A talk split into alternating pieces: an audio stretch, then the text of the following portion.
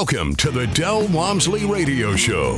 Listen and grow as Del questions the status quo, encourages you to think differently, and empowers you to make a better life. Get ready as Del challenges core beliefs, seeks the truth, and reveals the roadmap to the lifestyle you really want.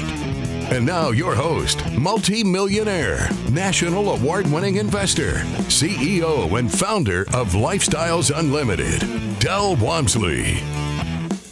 Welcome to Del Walmsley Radio Show, where the hype ends and the help begins. I'm your host, Del Walmsley, and as always, we're working on your financial freedom. Today, my friend, I'm going to work my way into what might be a two-day show. I don't know. We'll see how it goes. What I'm going to try to do is clarify for the listeners here, for all of you, what is the difference between owning single family real estate and operating it yourself, single family real estate and letting a management company operate it, owning a small apartment complex and operating it by yourself, and or letting a management company operate that, and or owning a large apartment complex and owning it yourself and having a management company and or not having a management company and then being a passive in a syndication. And what being a syndicator means and what's different about that and what the difference is between being a passive a syndicator an independent real estate owner on a multifamily or a single family. Too much there to pack into one day i'm sure. All of it's relevant i think now, what's bringing this about? Um, I'm back buying apartment complexes. In fact, I just bought another commercial building, another grocery store. But I'm still drawn back to a business that I operate. And the reason I'm drawn back to a business I operate is what I'm going to try to talk about today. And tomorrow we'll try to go over there to being a passive and a syndicator and the benefits of that. But owning your own business is very valuable. It also can be the worst thing you've ever done in your entire life. So we need to sort of parse out what's the difference here. What we really need, if you don't have a lot of money, is how to start a business you can actually afford, and that would be a single family house. A lot of people, that's really financially where they should start because that's all they can afford. But there's a secondary reason that's where they should start. It's the beginning of the development of your business skills. Now, when I got into my first house, rental house, I did something that was very strange. I actually set it up like a business.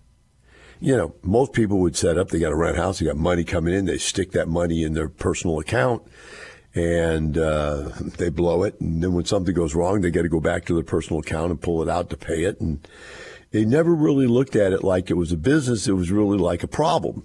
It was, well, there's some money there, but you know, it's a problem. We're going to have to deal with it.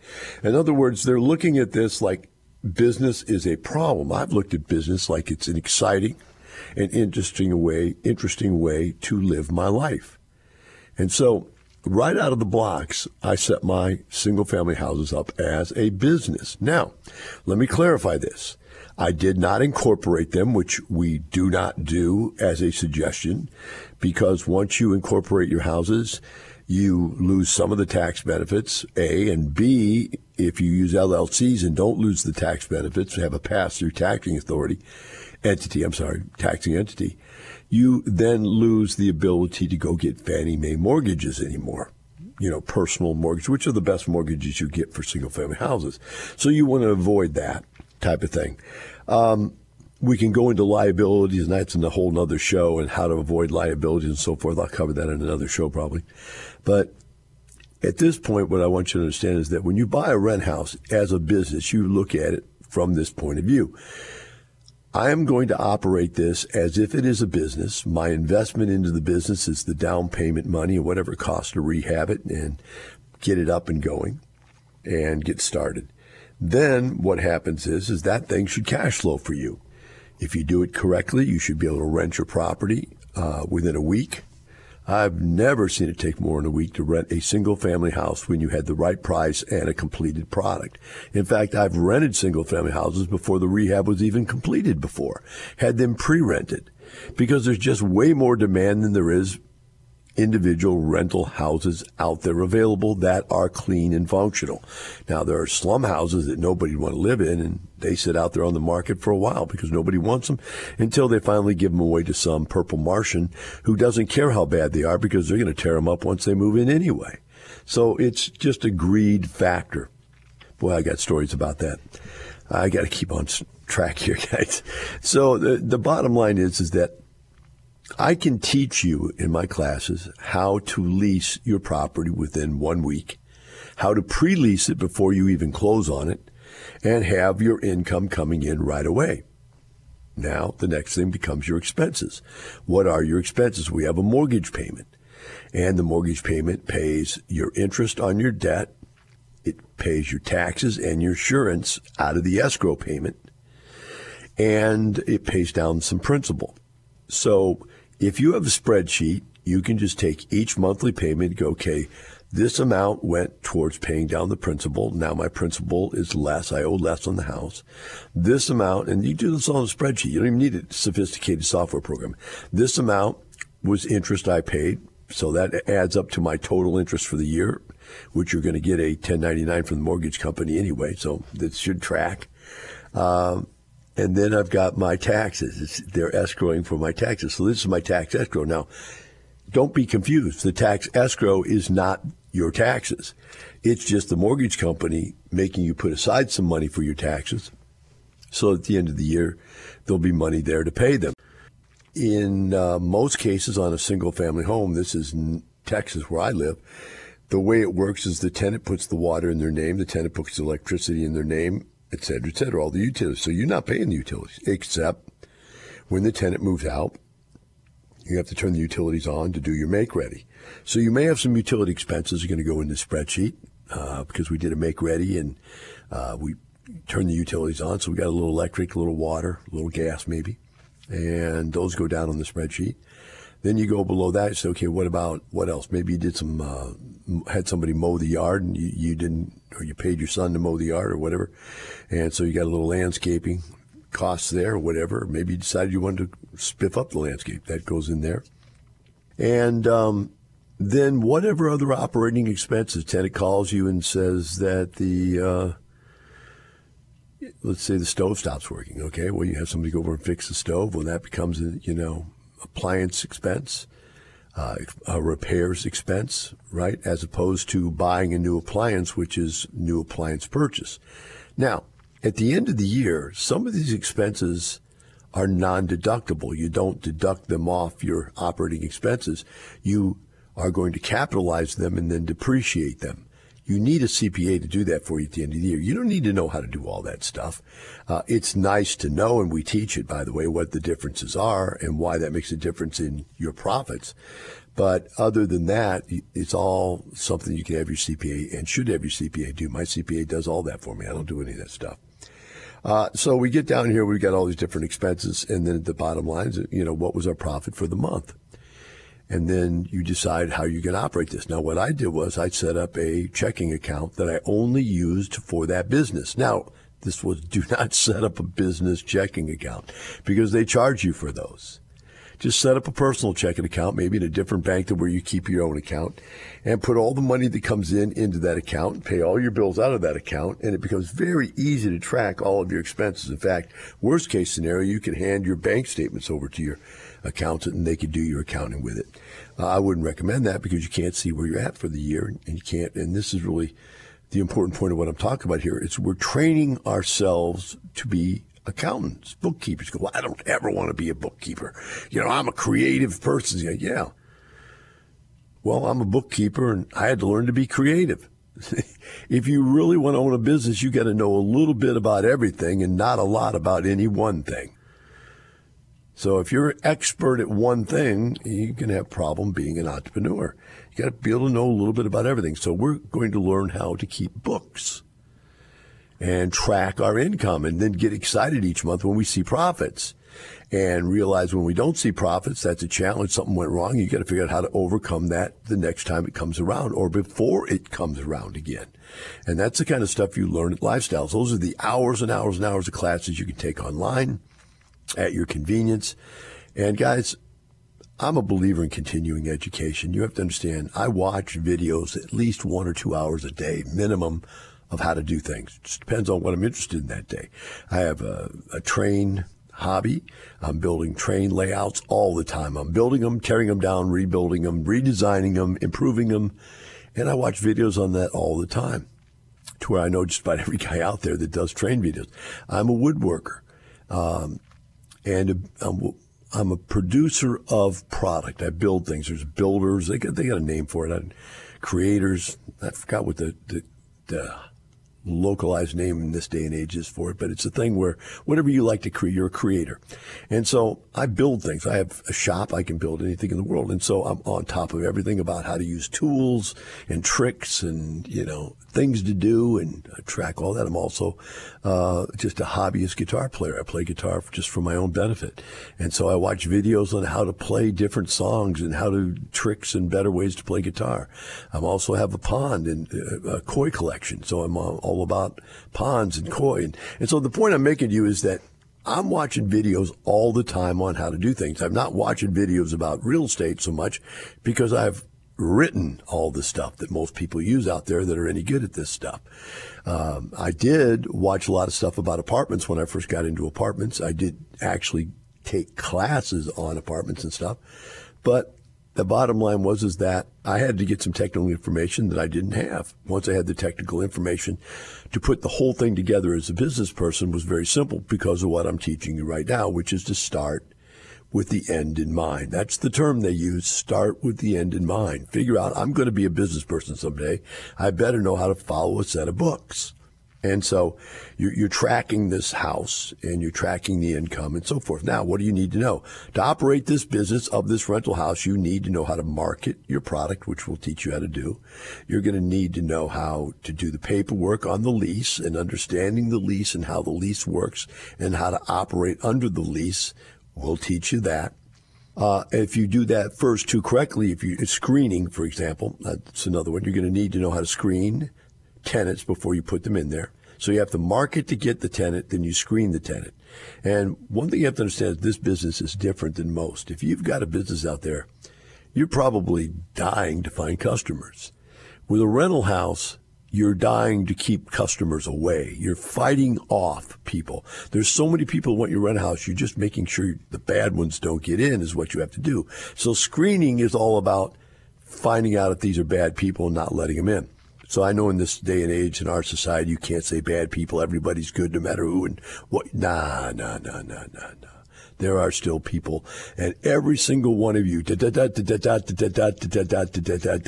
I just fill in any type of segmentation of our society you want. You within your segmentation know there are some real jerks out there, and you wouldn't want them living in your home, and you know it right? Do what you want with it, but the bottom line is you have to screen people. You have to be prejudiced to the extent of bad people. And as of this moment, bad people are not a protected class. However, someday they probably will make bad people protect. They already in some states made criminals a protected class. Uh, you know, I saw the other day they're trying to pass a law on making pedophiles a protected class. Believe it or not, I knew it was coming. I told people that would eventually come if they let everything else happen, but that's what's going to happen. Oh, I digress. So uh, the bottom line is that once you learn to screen, put a tenant in there, good tenant. When we come back, we'll find out what the rest of it's all about. We'll be right back with the Del Walmsley Radio Show.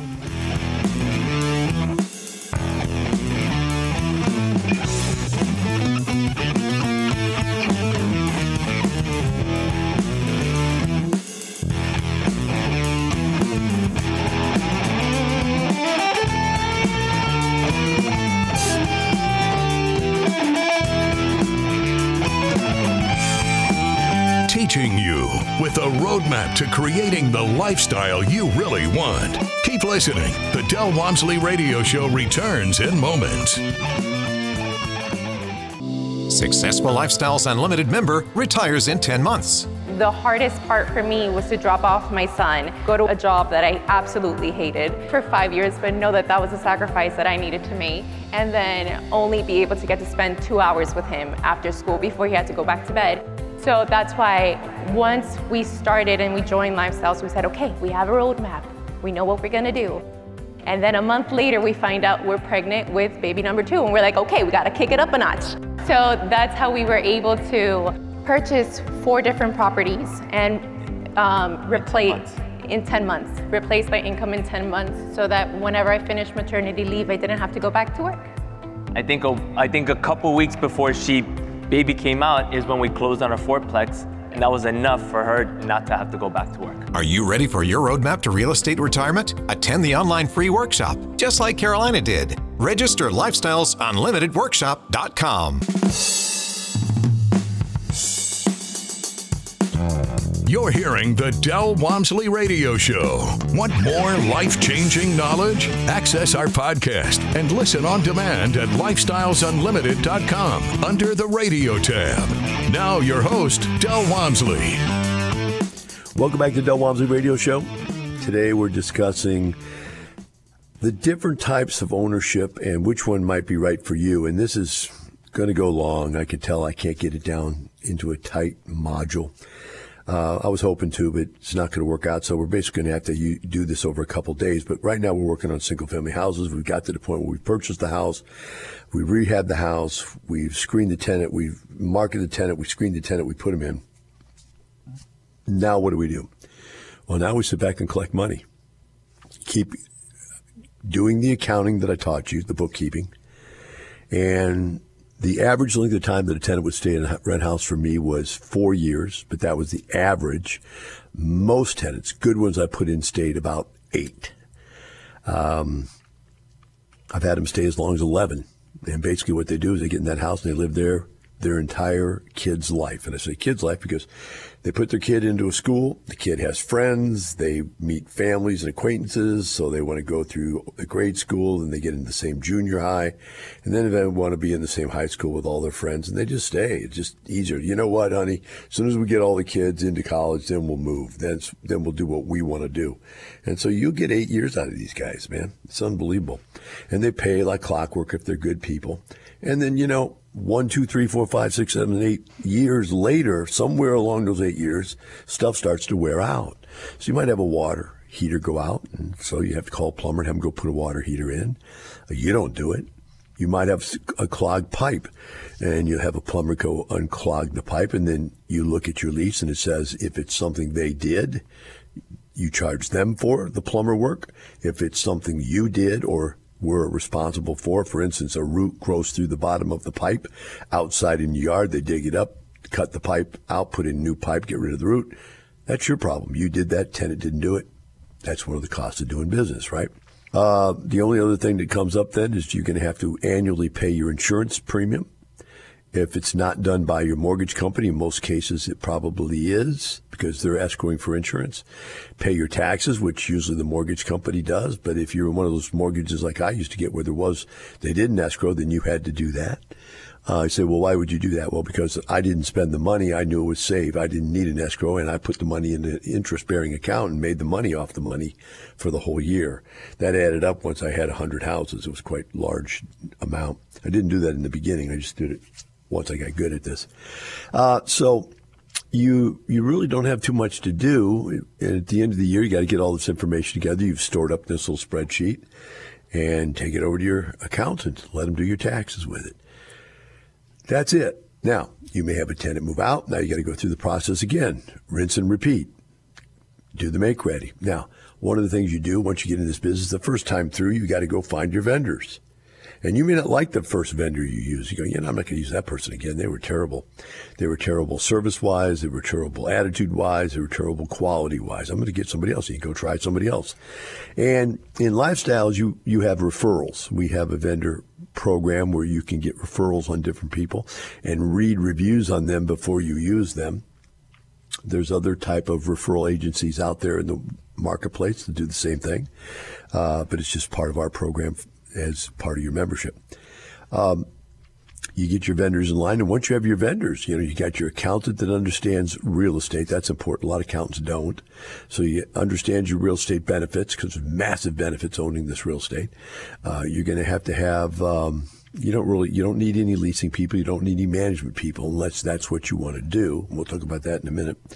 Uh, you're gonna you're gonna want to have a plumber on call and not on call i mean you just have one you like that you can call. You're gonna want to have an ac guy you like that you can call and if you got one you like for your personal home you can use them Later on, once you get a large number of units, you're going to look for a more commercially inclined person who will give you better prices on the work because home residential people are very expensive compared to commercial um, people. And I don't mean you're getting commercial air conditioners, you're getting residential air conditioners, but the people that do them in bulk are cheaper than the people that just do one off where they come in and make all their money by telling you your air conditioner doesn't work and you need a new one. And they do that every time, no matter what's wrong. Whereas there's a lot of parts and pieces that when I get into owning your own maintenance man, which is the next step, really, uh, they can go out there and look at it go, that's a $10 piece or a $20 piece, and they just slap it on and thing works again. Big difference. You won't get that kind of result out of you know, a regular air conditioning company because they're going to charge first of all, a $200 trip fee. And then when they get there, they're going to try to find something wrong. Even if that thing's a $10 thing, they're going to find something else wrong just so they can tell you you need a new air conditioner. That's just what they do. So beyond all that, we're now realizing that once we get our second property, this all becomes much simpler. The spreadsheet's already done. You add one new column, right? So that's no setup on that, hardly. Um, the make ready team is already in place. They know your preferences. You don't even have to go through your preferences. I want my, my plan A. And I usually have a, a, an A plan, a B plan, and a C plan make ready. And okay. This particular property deserves a plan C. Make ready, do a plan C make ready on this thing. Uh, here's the colors I want, but I generally had all my colors be the same on the interiors. That way we use the same paint. If there's paint left over, I can keep the leftover paint and use it for the next project or to touch up or something like that. And so the, the make ready company would do the make ready, carpet cleaning company do the carpet cleaning, uh, maid service would go in and do the maid service, and boom, boom, boom, one, two, three, they're out, and it's already leased because I pre-lease everything. Uh, and I'm going to talk about that in, in the leasing part, but well, no, I'm not. That's pretty high level stuff that really is where the money's made is understanding how to pre-lease a property and have it rented before it even comes due. That's part of our classes. It's not that I don't mind giving it to you, but there's just so much to cover. You get too much on your mind to even conceive how how pro, um, proactive we are in leasing to where we don't have any vacancy at all. You say, well, that's impossible. I know you believe that's impossible, but it's very, very, very little vacancy. In other words, I have a tenant move out. My make ready people hit it the next day. It takes one day to do most of the stuff. The next day the maid goes in, finishes off, and the day after that they can move in. So if that tenant moves out on a weekend, on a Friday, and we can get Saturday and Sunday in there with the make ready team and the maid the next day, these people can move in on Monday, and vice versa. If they move out on Wednesday, we can have it ready by Saturday, you know, et cetera, et cetera, et cetera. So now, the only other thing that ever happens is catastrophes, right? And a catastrophe like a hurricane or a fire or whatever, that's where you're going to have to get involved. And those are very few and far between that you actually have one happen to you, but they do happen. They're not devastating. The insurance you have is going to cover all of it. It's just going to take you some time and trouble to get it all taken care of again. But in most cases, and I, I, say this really carefully, listen very carefully, in most cases, because the replacement amount of money that is given to you from the insurance company to replace the things that are damaged the replaced product is better than the product you owned previous to the fire, previous to the hurricane, et cetera, et cetera. And in many cases, they pay you more than what it actually costs to get the work done. And you can get extras done. Now you have to spend all the money. The, the, the insurance company wants to make sure you put the money back into the house. But your, your contractor might go, look, for what you need done, I can do that for $8,000. Your check is for $10,000 uh, I can't give you back two thousand dollars, but I can do two thousand dollars of other work for you that you you know upgrade something else and make it nicer, which means you can get more rent, et cetera, et cetera, et cetera. Insurance company doesn't mind because the asset that they're insuring, they're paying out the normal amount, and the asset they're insuring is being upgraded, so they've got better collateral for their insurance. Same thing with the mortgage company. They just want to make sure the collateral is maintained, so they won't let you have the money until the work is done. Then they'll sign off on the check to pay the vendors. Vendors know that. You don't pay vendors in advance, never pay vendors in advance, et cetera, et cetera. So there's all these tricks you learn so that you don't get burnt in this industry, that everything works out in your favor. Even when natural disasters or catastrophes occur, most times I ended up better off in almost all these situations. Now it's just rinse and repeat. Every time we add a property, it just gets easier and easier and easier because we already know what we're doing. The people we're working with know what we're doing. So that's just send them over there and do it. This is where it gets really easy. They'll fix it. They'll send you a bill in the mail, or in my case, they email me the bill, and I just pay it over the internet. A tenant can contact us, uh, and you know, there's a um, answering service, so they call and say, "Hey, I've got this problem." Blah blah blah blah. You pick up the answering service, send you an email or a voicemail, and you hear it what they said. And okay, this sounds bad bad enough. I should call the person. So you call the, the tenant and say, "Hey, what's going on?" They say, "Well, this is what's happening." Say, "Would you mind shoot me a little video of that?" Everybody's got a camera. Shoot me a little video and t- you know send that over to me. At that point, it's just easy peasy. Now, I had over hundred houses when I got up to about 10 or 12 houses, it started becoming more complicated. Now, why is that? Well, one of the things I did was I tried to make sure that my houses had leases that expired on different months. And I never wanted a lease to expire on either November or December because I thought it might be very difficult. Um, first, logically. Second, probably just being in the business, it's something people are aware of. That trying to lease a house during November and December is more difficult than any other times because people don't want to move during the holidays, particularly. If they do, however, and this is what I found, if they do, they're very serious and they've got to move and they're really, you know, compliant to whatever the situation is. But, and if you've got something ready during that time, which most landlords don't produce available product during November, December, then you're the one off that they have to deal with. So it, it like I said, there's the rule of thumb, then there's the reality that it really you can work around even the rule of thumb. But I thought at the time anyway that I wanted all my leases to end on January, February, you know, through October, November. No, October. So I only had 10 months worth of things, and then I could go on holiday and just not think about real estate, not think about a make ready, not think about leasing during my holidays with my family. That was my theory. Uh, once you end up getting more than one or more than 10, 12 houses, now you're going to have double ups. You're going to have months where there's two people coming due. Now, listen to this carefully. Just because a bunch of people come due in the same month doesn't mean you'll have to do anything other than get them to sign a renewal, lease renewal. And that can be done over the internet now. There are software programs, AccuSign or whatever. I don't sign, I don't go in to sign anything anymore. They send me an AccuSign paper and I sign it and boom, uh, it, goes back to them. Only when something needs to be notarized do I actually physically sign something anymore. Very infrequently, right? So you can have your tenants. You can do this lease through AccuSign, or if you want, you can meet them. You may want to meet the people just to get a, sense of who they are and put a face to a name or whatever. That's up to you. And you meet them at the at the uh, you know the house. They give you the initial deposit uh, you make sure the deposit clears before you let them move in. You don't take a check and then let them move in because that check could bounce. You make sure that money is cleared. So either give me a money order, a cashier's check, or if you're going to give me a check, then I got to take it to the bank and clear it before you can move in, right? So you figure out how you want to do it. If you want to move in today, we sign the lease. You give me the the cashier's check. You give me the uh, money order. Then boom, I'll let you move in right there type of deal. There's all kinds of these tricks, by the way, and they're not tricks. They're just good business practices that you learn along the way. We accumulate them all and put them into a program and teach them all to you so you learn them very quickly.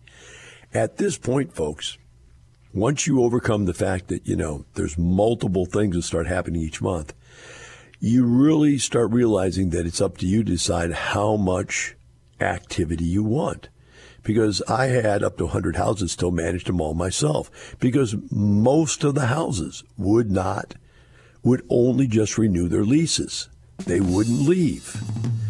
And that means I had very little time invested in any of them. Hope this helps out a little bit to clarify what we do in this business. And for the rest of you, remember this it's not the money, it's the lifestyle. Have a wonderful day. We'll see you tomorrow.